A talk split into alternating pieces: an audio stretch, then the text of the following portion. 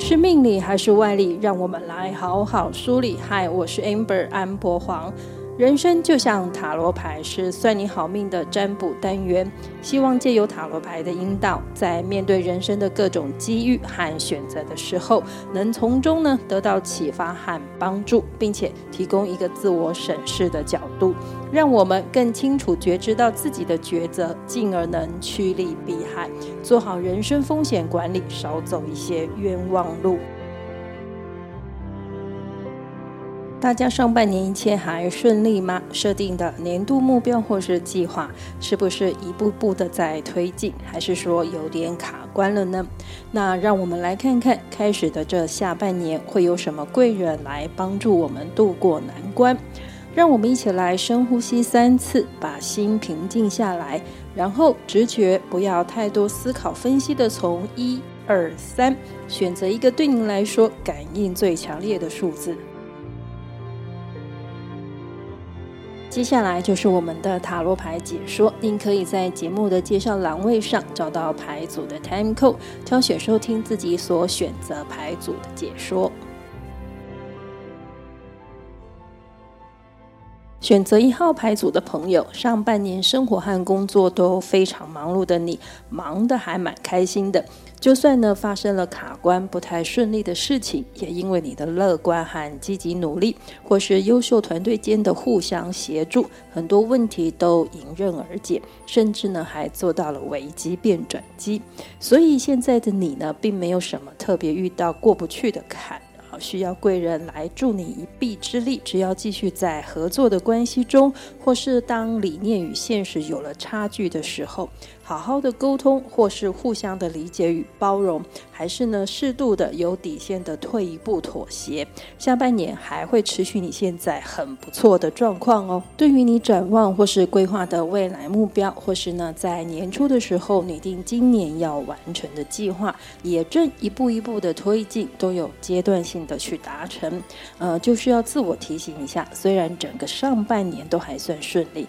但是呢不能因此就安逸了下来，变得有点懒散了。我们都有听过龟兔赛跑的故事，其实呢，兔子不是输给了乌龟，而是输给了自己过于自信，和躲到了舒适圈安逸了。所以，如果最近周遭有出现比较强势一点的、冲动一点的朋友或是同事，一直在催促你赶快，或是说一直提出想要超前进度，你听他的言语或是建议，总是觉得比较急躁、冲动了一点。但是呢，这位贵人就是在提醒我们前面说的龟兔赛跑的寓言故事哦，不是要你呢就跟着他不照计划的冲动行事，而是要内省自己，别不小心当了那。是输了乌龟，又输了自己的兔子哦。选择二号牌组的朋友，这段时间你一直被人际关系给困扰着，不论是在家庭关系、亲密关系，还是工作业务上比较密切往来的关系，都觉得很卡。甚至上半年的时候，还发生一些过去业务往来、交情都还不错的人，突然呢就不再找你合作了，或是呢家人和另一半、朋友间也是突然变得很冷淡，或是很冷漠，有的呢还就不联。络了，这让你有些不知所措。不只是事情突然，更多的是你不知道大家这是怎么了。所以呢，现在的你很急着想要解决这个问题、这个局面，很希望能有贵人能告诉你到底发生了什么事情，或是呢有贵人能帮你突破这个情况。人与人之间的关系呢，的确是最不好处理的。朋友很多，同时很重情重义的你，并不想让这种情况啊还持续到下半年。其实这也让工作和生活都陷入一种你很不开心啊、难过的状态。所以你尝试过一些方法去改善，不管是约大家吃饭，还是唱歌、送礼物什么的。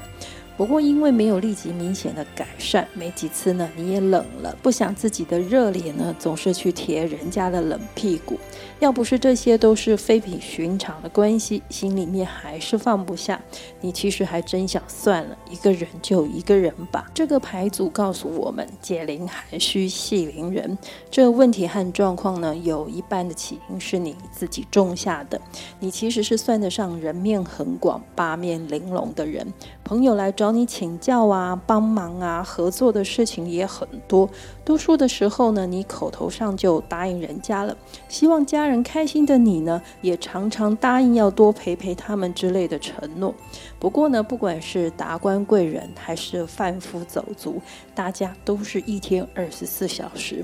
答应的事情太多了，你可能都记不清楚了。答应的事情太多了，你的时间和资源都不够分配了。所以呢，这些伙伴啊、朋友、家人们，一次一次的期待，又一次一次的失落，慢慢的呢，就对你有了负面的情绪反应，觉得你不在乎对他们的承诺，不在乎他们。只是这个情况啊，也许还跟你反映过，或是沟通过。但是呢，他们在他们的立场说自己的感受和想法，你自己也有委屈和内在不认同对方的主观，所以呢，大家都在各自坚持的点上。都没有听进去对方的心声，导致双方的关系呢，越来越陷入了僵局，或是呢，造成彼此的误解。所以这解铃贵人呢，还需要你自己先意识到和改掉这太容易答应别人这件事，理智的去评估自己有没有办法真的执行别人请托的事情。能和不能呢，都要跟对方是沟通清楚、说明白。像是有些事情，也许对你来说只是举手之劳，但是呢，眼下有其他的工作正在忙，没有时间去处理，那就跟对方说清楚，能不能等你忙完？对方要是不能等呢，你别耽误他的事，他也能赶紧再去找其他的人。另外呢，来协助自己解决已经变成僵局的贵人呢，牌组建议呢，可以从周遭熟知你个性的朋友中，找头脑理智、思考有逻辑、情商高的朋友呢，出面来缓夹大家的情绪，协助你和大家重新的沟通、理解和协调。选择三号牌组的朋友，你想要重新开始，或是想要新的改变、新的气象，就是内心里呢一直有个想要转变的念头和能量在蠢蠢欲动。不管是工作想要转换跑道，还是想要搬家换新的生活环境，甚至呢想要重新开启一段感情，这都不是对和错的零和问题。所以呢，如果觉得自己卡关，寻求帮助并不是件不好、没有面子的事。上半年一直努力想从过去就有的一些不太好的情况走出来，曾经受到的伤害虽然让你感到难过和疼痛，但是呢，你也不想一直沉浸在这种负面的情绪和状态之中，所以很想要有所改变，可是呢，总觉得自己好像被困住了，也怀疑自己是不是有能力和资格，觉得自己是一个人。很孤单，很无助。其实你身边呢是有亲人朋友默默在陪着你、支持你的。同时呢，你也不要忽略了自己所拥有的条件和资源，还有能力。你不是一无所有，你也不是不值得的人。你想要转变，首先要转念，不要一直在负面的思维和情绪当中。当然呢，另外一个把你困住的原因。或许跟你内在那个无法说出来的秘密有关，导致你内在的情绪不安，也让事情状况呢并不是很明朗。所以呢，想要帮助你的人常常使错了劲儿，用错了力。因此，只有你自己先平静下来，好好面对自己要的这个改变，是一个真的要新的开始，而不是想逃避的自欺欺人的假象，才能真的挥别了过去的梦魇。同时呢，改变还有新的开始，必定呢是要面对未知，也要跟自己说啊，不要害怕对未知的探索，这样呢，贵人才能真的出现，或是呢真的帮到你。你的贵人呢也没有离你很远，就在你身边的好朋友圈里，他会为你带来机会、资源，甚至是财富。